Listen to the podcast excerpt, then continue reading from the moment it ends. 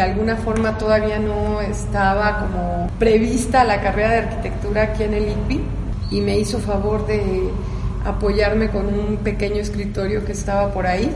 Pues ahora sí que fue la voluntad de empezar con lo que había, ¿no? El primer semestre dimos clase en el salón A15 del edificio A. En la mañana se impartía el grupo 1 y en la tarde se impartía el grupo 2. Hoy somos la mejor opción que los estudiantes tienen en el estado de Hidalgo, definitivamente.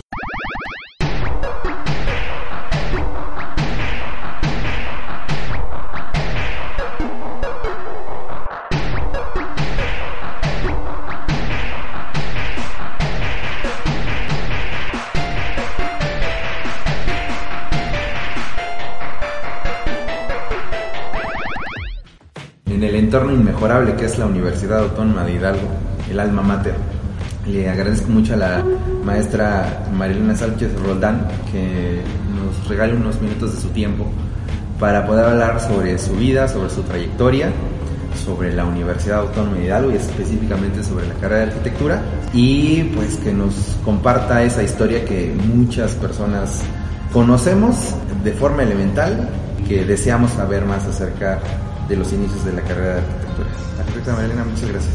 Pues muchas gracias a ti que estemos en este recinto, y pues estoy a tus órdenes. ¿Por qué decidiste estudiar arquitectura? Estaba estudiando la secundaria, tomé el taller de decoración de interiores. En ese taller empecé ahora sí que a ver los primeros planos, y mi maestra de decoración me decía: esta es la habitación que vas a decorar, y esta es la puerta, y aquí está la ventana. Y no sé por qué siempre quería yo cambiar la puerta y la ventana y demás. Se me decía que era más funcional si yo hacía esos cambios, y cada vez que le decía si los podía hacer, me decía: no, es que eso lo hace un arquitecto. Empecé a pensar, y si yo soy el arquitecto. En la época que yo estudié eso era un poco complicado. El común denominador de las mujeres no tenían intenciones de carreras que tuvieran que ver pues a lo mejor con demasiados hombres en el aspecto de la construcción, y entonces cuando dije que quería ser arquitecta fue así como algo. ¿En qué momento lo decidí? En la secundaria, cuando me decían que no podía yo tomar las decisiones como decorador, dije: pues yo sí quiero tomar las decisiones. Y si debo tomar las decisiones desde la arquitectura, pues prefiero ser arquitecta. ¿Pasó al bachillerato entonces? Pasé al bachillerato, todavía con la negativa en mi casa de que pues era una carrera para varones. Pero tuve el gusto de ser alumna de Maestro Menes Yaguno, y él me impartió una asignatura que se llamaba Apreciación Estética, y llevaba un gran libro de obras de arte. Él nos pidió que hiciéramos el primer glosario de términos arquitectónicos que hice en mi vida. Lo hice en esa asignatura de apreciación estética en el bachillerato. Y cuando terminé, pues él puso en mi libreta que yo tenía madera para arquitecto. Pues ya de ahí ya no me bajé. Llegué con la libreta a casa y dije: aquí dice que yo sí puedo, así que... ¿Dónde estudié arquitectura? Comencé a estudiar aquí en el Tecnológico Regional. En esa época la carrera tenía como un énfasis más en la construcción, era algo así como el ingeniero arquitecto. Cursé aquí 4 semestres y me fui a estudiar arquitectura a Querétaro en agosto del 87 y me titulé en diciembre de 1990. Después de estudiar arquitectura, ¿qué fue lo primero a lo que se enfrentó? Pues tenía muchas ganas de estar en obra. Conseguí la oportunidad de trabajar en una empresa que se llama Afar Edificaciones. Y ahí fui ahora sí que responsable de un edificio de departamentos. Eran 4 departamentos allá por Coajimalpa. Y bueno, pues esa fue mi primera obra como supervisor, y también pues para resolver los problemas que en la obra se fueran suscitando. Y a partir de ahí, la gran mayoría de las veces estuve supervisando detalles, diseño de interiores. ¿Qué fue lo más difícil de ese trabajo? Cuando uno no se ha enfrentado directamente a la obra, llegar el primer día es toda una experiencia. Hasta el tono de voz con el que le hablas a las personas, ¿no? Agradezco a Dios que me tocó un grupo de trabajadores que tenía ganas de compartir sus conocimientos, y pues cada día fue una experiencia nueva. Yo aprendí mucho en esa primera supervisión de obra. ¿Cómo regresa al estado de Hidalgo? Sí, tardé en regresar porque como estudié en el Bajío, tenía amigos en diferentes lugares y de repente me decían, oye, hay obra en Monterrey, y me fui un año a trabajar a Monterrey. Y después, oye, hay algunas cosas en Querétaro, en Puebla, y pues con esa libertad de poder colgarte la mochila al hombro y irte a donde tú quieras. Estuve intermitente, viajaba para Pachuca, pero estaba ahora sí que siempre trabajando en alguna otra ciudad. Pero en 1996, un tiempo estuve dando clases en La Salle, y a la par que les daba clases porque era maestra por horas, unos días estaba en la Ciudad de México y otros días estaba en Pachuca. Después, para 1998, entró a dar clases al TEC de Pachuca. Y entonces tenía obras en México, pero también venía a dar clase. Y entonces fue así como muy itinerante. Los primeros 10 años de carrera, pues los pasé aquí y allá, ¿no? ¿Se acuerda de su primera clase que dio? Sí, bueno, entré a La Salle a dar clase. ¿Cómo llegó a La Salle? Pienso que alguno de los amigos arquitectos me ofreció la clase porque estaban buscando profesores, era la primera generación. Me dijo, oye, a ti te gusta mucho la teoría, la historia, yo creo que sería muy bueno si te das una vuelta por La Salle. Y fui, pregunté, y bueno, pues sí me dieron la oportunidad de dar la materia de teoría de la arquitectura, y estuve ahí impartiendo esa asignatura a la primera generación. ¿Cómo llegó al Tecnológico de Pachuca? Tengo pues grandes amigos, gente que he conocido en diferentes etapas. Eliodoro y yo fuimos compañeros de banca alguna vez ahí en el TEC cuando empezamos. Mario Rojas también, que en ese tiempo llevábamos una relación más estrecha, y en esa época me hizo favor de invitarme. Ahí en el TEC sí di muchas asignaturas. Ahí estuve desde 1998. Ahí sí impartí análisis de la forma, teoría de la arquitectura, taller de diseño en diferentes niveles, geometría, representación arquitectónica. Prácticamente empecé en el 98 con ellos, y bueno, pues ahora sí que la última clase que di, me acuerdo bien porque fue el 24 de abril de hace 17 años, porque hoy cumple años mi hijo, y ahora sí que el último día que fui a dar clases fue el 24 de abril, y Andrés nació el 2 de mayo. Sí. Recuerdo cuando entré a una clase de, seguramente será expresión gráfica, nos presentaron a la nueva maestra, y era usted me dio clase. Y me acuerdo perfectamente cuando pasa a cada uno de los lugares a hacer alguna revisión, y nos reencontramos años después en un examen de oposición, pero ahora en la Universidad Autónoma. Me tocó hacer un examen de oposición, ya sabía que era la coordinadora. Continuamos la clase que me dejó en algún momento. Y quiero preguntarles precisamente eso, ¿cómo llega la Universidad Autónoma a su vida? Bueno, eso es algo muy interesante porque yo me casé con un hombre, amaba esta universidad. Él pues ya falleció, paz descanse, Andrés Rojo Salazar.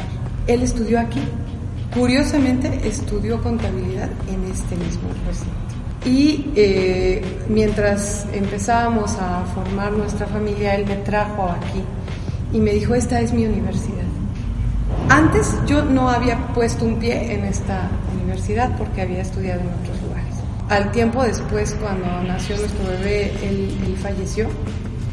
Ya por diferentes situaciones no hubo oportunidad de regresar al TEC de Pachuca, y me acordé de la universidad. Alguien me dijo, oye, la universidad quiere abrir arquitectura. La realidad, cuando supe eso, pensé, pues me voy a sumar a un equipo que seguramente ya está trabajando en la propuesta, y pues recuerdo perfectamente el día que llegué a Basolo, porque ahora sí que vi el edificio inmenso, la escalinata, ¿verdad? Subí, pregunté al guardia de la puerta y me dijo, pues si gusta pasar a las oficinas de Secretaría General, todavía no estaban las torres. Y bueno, pues ahora sí que entré y me dijeron, El personal de docencia, la división de docencia está en la torre del fondo. Pasé por el patio a otra escalinata enorme, subí y en esa época la doctora Teresa Pantoja, que era la coordinadora de la división de docencia, ella me entrevistó y me preguntó acerca de mi trayectoria y a ella le llamó mucho la atención que tenía yo como un abanico de experiencias laborales que le pareció como un poco más completo que los expedientes que tenía. Nunca supe quiénes eran los otros expedientes, solo supe que sí había algunos otros más. Y bueno, pues ella decidió por mí. Entonces, cuando yo llegué aquí a la universidad, me topé con la sorpresa de que como arquitecta era yo la única en un grupo multidisciplinario de personas, sociólogos, educadores, maestros en aspectos didácticos, y empecé en el año 2003 a hacer el documento con el que posteriormente abriríamos arquitectura. Llega el primer día de estar aquí en la universidad, ¿se acuerda de ese primer día? Claro, fue el 1 de abril del año 2004, llegué al edificio B. En ese tiempo, en el edificio B estaba la Secretaría Académica del ICBI. El secretario era el entonces maestro Octavio Castillo Acosta. Y bueno, pues él me recibió y me comentó que pues de alguna forma todavía no estaba como prevista la carrera de arquitectura aquí en el ICBI y me hizo favor de apoyarme con un pequeño escritorio que estaba por ahí. Pues ahora sí que fue la voluntad de empezar con lo que había, ¿no? Nuestra universidad poco a poco ha ido cambiando y para bien, ¿verdad? Pero me acuerdo muy bien que pues era un espacio abierto donde había pues varias mesas y pequeños escritorios. ¿Dónde se daban las clases? El primer semestre dimos clase en el salón A15 del edificio A. En la mañana se impartía el grupo 1 y en la tarde se impartía el grupo 2. Y para el segundo semestre, que fue enero-junio del 2005, tuvimos estos auditorios, bueno, el auditorio del edificio A y el auditorio del edificio B, para poder dar clases a los dos grupos, uno en la mañana y uno en la tarde, y en bancas muy similares a las que hay en este auditorio, pues los chicos tomaban sus clases. ¿A usted le toca conformar el plan de estudios? Le toca organizarlo, le toca pues de alguna manera diseñarlo. Quisiera preguntarle cómo formó al equipo, al primer equipo de trabajo de profesores. Pues fue una labor muy intensa. Se solicitó a través del Colegio de Arquitectos, a través del periódico, la participación de personas que estuvieran interesadas en venir a presentar su examen de oposición. Fue una experiencia muy agradable, vinieron muchos profesionales de la arquitectura. A mí me pareció que debía invitarlos a formar este equipo, primeramente, ahora sí que tomando como base sus conocimientos, pero también su compromiso por esta institución, ¿verdad? Ahora, al cabo de los años, pues muchas veces tengo la oportunidad de seguir saludándolos. Y pues recuerdo perfectamente el día que les pregunté qué te mueve para ser profesor en la universidad, cuál es el motivo, la razón por la cual un arquitecto decide ser catedrático en una universidad de educación pública. Y bueno, pues los primeros arquitectos que formaron el equipo se comprometió con dar lo mejor de sí, se comprometió con exponer sus conocimientos de la mejor manera, procurar poner no solamente el conocimiento, sino el alma, el corazón en el proceso educativo. Y fue algo muy agradable porque en el primer examen de selección ellos fueron mi apoyo porque tuvimos una respuesta maravillosa, más de 700 aspirantes desde la primera vez. Fue así. ¿Para un grupo pequeño? Para 2 grupos de 40 estudiantes. Cuando abrimos arquitectura, pues era singular saber que, por ejemplo, carreras como materiales, como mineros, como matemáticas, como física, en toda la carrera no tenían 80 alumnos. y arquitectura en su primer semestre tuvo 80. Significativo. Claro, sí, muy, muy significativo. Y algo que fue muy hermoso es que los compañeros y tu servidora nos organizamos, mandamos bordar unos suéteres universitarios con el letrero de arquitectura en la espalda, y recuerdo muy bien que tanto el director como el secretario académico nos refirieron después que veían que aún pues no estaban en nómina, ¿verdad? Todavía no cobraban su primer sueldo y ya habían decidido invertir en esta universidad para portar su suéter bordado con la leyenda de arquitectura y para venir a trabajar ese primer examen de selección desde las 6:30 de la mañana que se nos cita para esas actividades y hasta las 3 de la tarde que terminamos de recoger, contar y entregar esa primera selección de estudiantes de arquitectura. Después de dar clases en el edificio A, en arquitectura, es donde se mueve ya a otros edificios. ¿Cómo pasa la carrera a otros edificios? Pues en el segundo semestre pasó porque ya teníamos 4 grupos y ya no podían estar solamente en el A15, entonces el auditorio del A y el auditorio del B se convierten en las aulas. Eso sucedió en enero del 2005, pero para el mes de febrero terminaron de construir el edificio que ahora está denominado como edificio F. La coordinación todavía seguía en el edificio B y así empezamos a ocupar aulas en el edificio F, que pues ahora sí que nosotros lo estrenamos. Recuerdo mi primera clase, de los compañeros que los he entrevistado también les he preguntado sobre su primera clase. Yo me acuerdo de mi primera clase, recuerdo a mi primer grupo. No es otra cosa más que llenarse de emoción, siendo uno que formó parte significativa de algo. En todos estos años, supongo que han tenido muy buenas cosas como la que les digo ahorita, pero inevitablemente también uno tiene retos.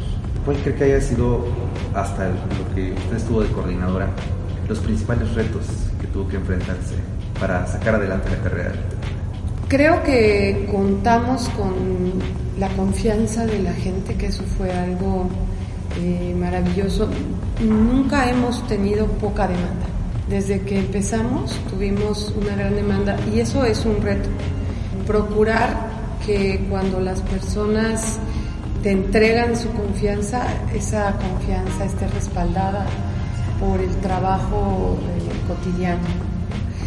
Se vuelve un reto personal en donde se te olvida que tienes exactamente un horario, ¿no? Yo recuerdo que mientras fui coordinadora, pues la verdad, bueno, sabía que entraba alrededor de las 6:30 de la mañana y había veces que eran las 7, las 8, las 9, las 10 de la noche, los sábados, los domingos. Yo llegué a pasar noches en el edificio F, terminando el trabajo. Y pues ya mejor me quedaba porque se me hacía más conveniente terminar de trabajar que irme a la casa y regresar, ¿no? Uno se da cuenta de que es un compromiso, de que no puedes fallarle a las personas que tienen confianza en ti. Y yo creo que ese fue el principal reto, lograr que las personas cuando envían a sus hijos a estudiar con nosotros sepan que estamos dando lo mejor que podemos dar. Seguramente no somos perfectos, seguramente hay cosas que podemos mejorar, pero que por lo menos las personas sepan que diste lo mejor que podías dar. Pues por muchos años solo fui yo el tiempo completo en la carrera, todos los demás profesores eran por horas.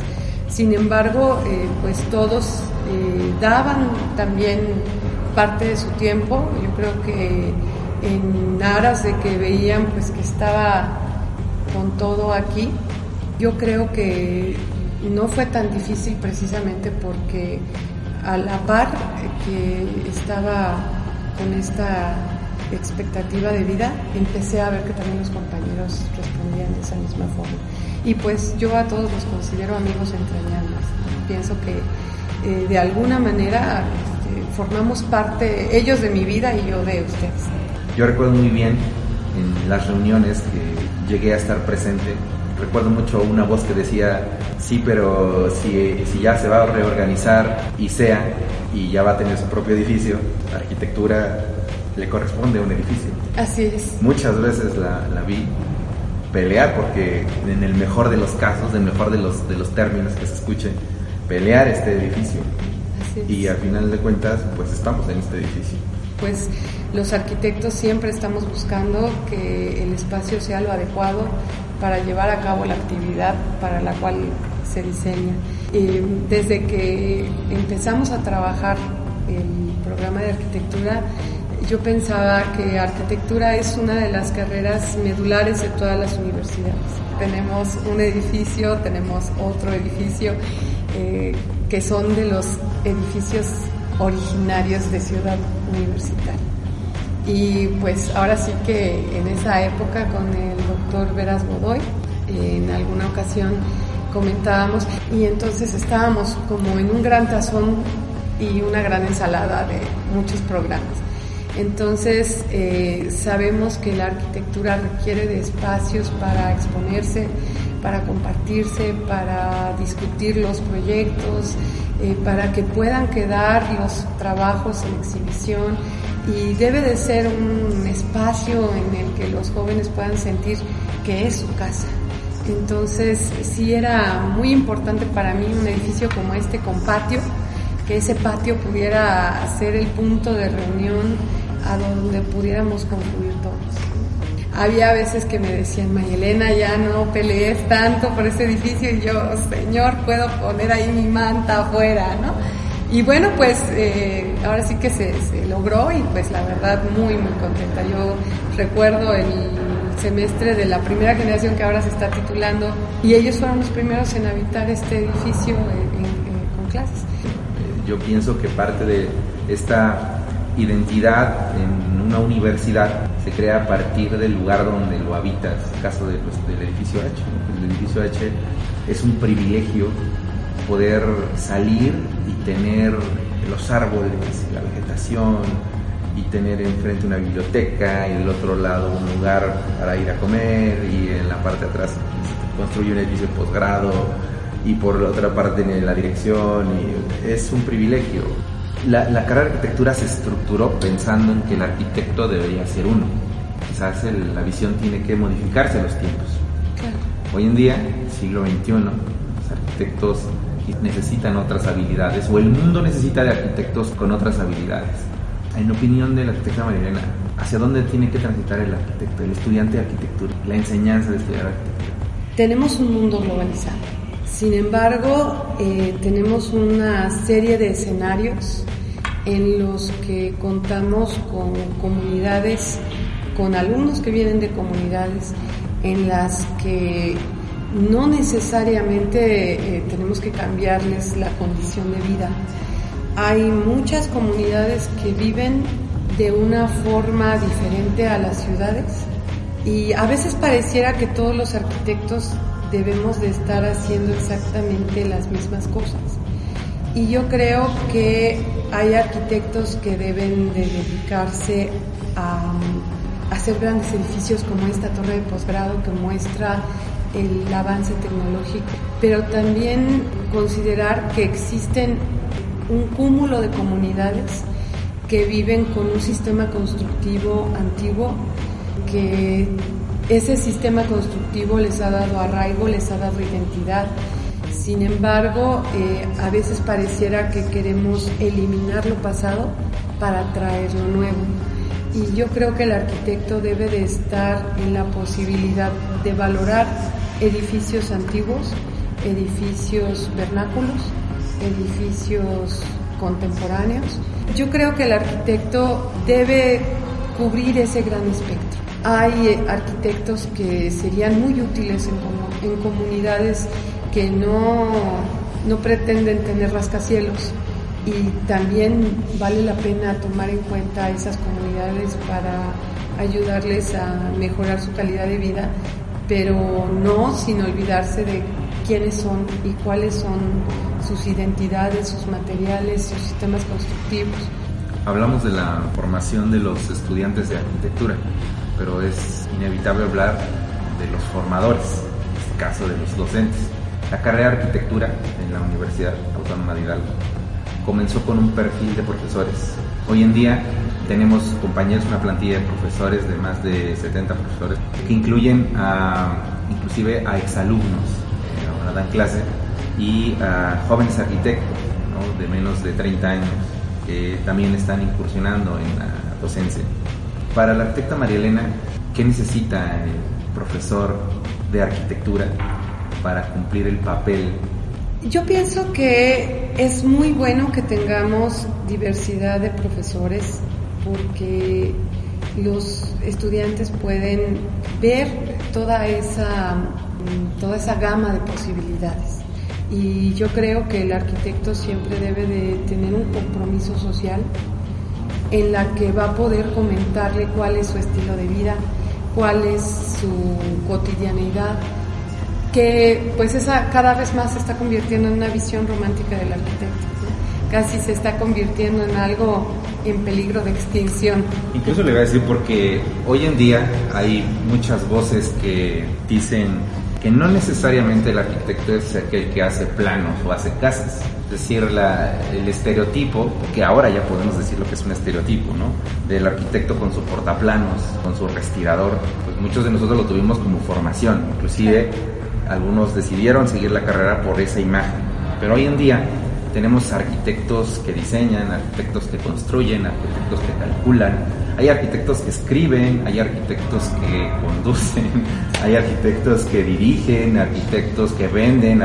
Hay una gama tremenda de posibilidades dentro de la arquitectura que la da precisamente las herramientas de hoy. Definitivamente ellos tienen una gama de posibilidades mucho mayor que la que pensábamos cuando en otros años empezamos a pensar la arquitectura como actividad para desarrollarnos y para vivir. Yo no pienso que debamos de limitarlos a una específica. Yo creo que va a haber unos que van a hacer vivienda, va a haber otros que van a hacer rascacielos, va a haber otros que van a vender sus proyectos por internet y nunca van a ver a su cliente físico. Yo creo que deben de existir arquitectos con diferentes ramas dentro de este gran árbol que es nuestra profesión. Yo creo que tan valioso es un arquitecto en la ciudad como en una comunidad rural, como en una ciudad de menos de 500,000 habitantes. Hay muchas comunidades en el estado de Hidalgo de mucho menor cantidad de habitantes. Y creo que los arquitectos no nada más deberíamos estar pensando en las ciudades, sino en todo el territorio de nuestro país. Yo pienso también que si son formados en este estado, algo de esa formación debería regresar a casa. No sé qué piense de esto. Cuando yo llegué a dar clase de arquitectura, pues mi primer grupo tenía una idea, una visión, ¿no? Inclusive yo detectaba que había una cierta visión en el caso de la academia. No participaba muchas horas, solamente 2 días en una clase. Pero conforme pasó el tiempo y conociendo más a la comunidad universitaria, a los valores y los objetivos que tenía o que tiene la universidad, me fui sumando a la idea de que los estudiantes de arquitectura estaban formándose bajo una perspectiva profesional de un ideal. No hablo solamente de los estudiantes de arquitectura de la Universidad Autónoma de Hidalgo, hablo a lo mejor de una generación en la que fuimos formados de tal forma que teníamos nosotros que salir en las revistas, hacer el proyecto monumental, construir lo que diseñábamos. Y en una ocasión un estudiante, un recién egresado, me hizo un cuestionamiento. Fue una plática que entendí que el cuestionamiento, que después pensé que casi era reclamo, porque me dice, salí un poco decepcionado, estuve siendo formado todo el tiempo para convertirme en un arquitecto, como quizás usted lo dice, como ese arquitecto de revista, de ciudad, en la que solamente voy a diseñar el loft, o solamente voy a diseñar la central, el proyecto tremendo. Y me dice, es que en realidad no tengo los proyectos que me habían manifestado. Es decir, bueno, quizás tenemos que replantear la forma en la que estamos enseñando a los estudiantes. El arquitecto es necesario no solamente en la zona más cara de la ciudad. Así es. Es necesario en donde hay escasez. Así es. La Bienal de Arquitectura de Venecia, de hace algunos años, el cura Alejandro Aravena está reportando desde el frente, ¿no? Le preguntaban, ¿por qué el frente? ¿Dónde está el frente? No, pues en realidad la referencia era el frente de batalla, es donde en realidad se necesita la arquitectura, donde no hay dinero, donde hay escasez, donde no hay posibilidad, donde a lo mejor hay dinero pero no hay posibilidad para todos, donde cómo hacemos mucho o más con poco. Ahí es donde necesitamos arquitectos. Ya habrá arquitectos que estén posicionados y tengan las habilidades para que salgan en una revista, para que se conviertan en promotores inmobiliarios exitosos, para todos hay. Pero es importante que no se encasillen los arquitectos como solamente aquel que va a hacer arquitectura de revista, ¿no? El arquitecto debe estar comprometido con su quehacer más que con el jet set. Digo, no podemos estar peleados también con la parte de la fama de los arquitectos. Hay algunos que lo son y bueno, pues es un cúmulo de cosas, ¿no? No es casualidad tampoco, es trabajo, es sus relaciones, su desempeño, el momento económico que les toca vivir y pues tan valioso como la vida de cualquier otro, ¿no? Tenemos jóvenes estudiantes que han trabajado a nivel internacional. Así es. Tenemos arquitectos que están siendo alcaldes, por ejemplo, de algún municipio hoy en día. Así es. Que trabajan en la función pública. Claro. No, es decir, coincido con usted, no es que estemos peleando. Así es. Hay veces que pensaríamos que si no construyen una torre de edificios o una serie de edificios altos, entonces ya no son arquitectos. Y yo creo que es una visión limitada porque puede ser que estén sirviendo de mejor forma en una comunidad en la que tal vez no están las revistas, pero están sirviendo a esa parte de la sociedad.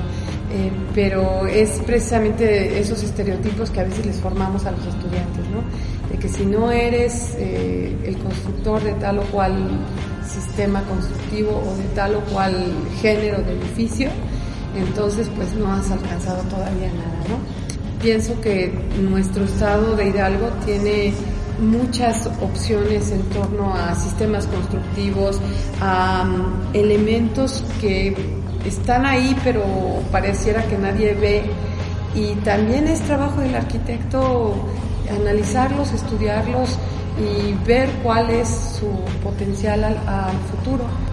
Cumplimos un año más en la carrera de arquitectura, uno de muchos seguramente. ¿Qué ve la arquitecta Marilena en la carrera de arquitectura de la universidad? Yo pienso que debemos impulsar en los jóvenes el compromiso con la sociedad. No solamente el proyecto individual como tal, sino el contexto en el que eso se desarrolla. ¿En el futuro próximo seremos la mejor escuela de arquitectura del estado? Yo pienso que hoy somos la mejor opción que los estudiantes tienen en el estado de Hidalgo, definitivamente. Porque la institución día con día está visualizando mayores oportunidades para ellos y yo creo que la universidad les permite esta gama de posibilidades, tanto si ellos sueñan en hacer un proyecto que quieran mostrar en la NASA, lo pueden hacer aquí, pero también si quieren voltear a la comunidad más sencilla y ayudar de alguna manera, también lo pueden hacer aquí. Si quieren ir a algún lugar en el extranjero y hacer una actividad que pueda repercutir en ese momento en el que la realizan y de retorno a nuestro país, también lo pueden hacer aquí. No menosprecio a ninguna institución de educación, yo creo que todas las instituciones de educación formamos jóvenes y todos los jóvenes son valiosos, pero sin duda yo creo que la Universidad Autónoma del Estado de Hidalgo es la mejor opción de arquitectura que tienen los jóvenes. En algunos años, usted y yo ya no estaremos. Vendrán otras generaciones, se enseñará arquitectura de otra manera. ¿Cómo le gustaría a la arquitecta Marilena ser recordada? Uno debe vivir para servir. Tenemos la bendición de una carrera como la arquitectura para ayudar. No sé cómo va a ser la arquitectura a los años. Tal vez llegue el momento, como decía José Díaz Infante, ¿no? Que hizo proyectos, desde que yo estudiaba hacía proyectos para la NASA, como pequeñas cápsulas que pensaba que algún día iban a estar flotando en el espacio, no lo sé. Tal vez en algún momento estemos viviendo de esa manera. Sin embargo, yo creo que siempre que se busque a un arquitecto, deberán encontrar en él la solución para poder tener un espacio confortable que sea útil y que permita la certeza de esa fortaleza y esa paz que debe dar un hogar. Yo creo que si en algún momento alguien se acordara de mí, quisiera que se acordara de alguna cosa que tu servidora haya podido brindarle que le haya servido de algo. Muchas gracias por su tiempo y pues mucho éxito ahorita que se va a Brasil. Muchas gracias.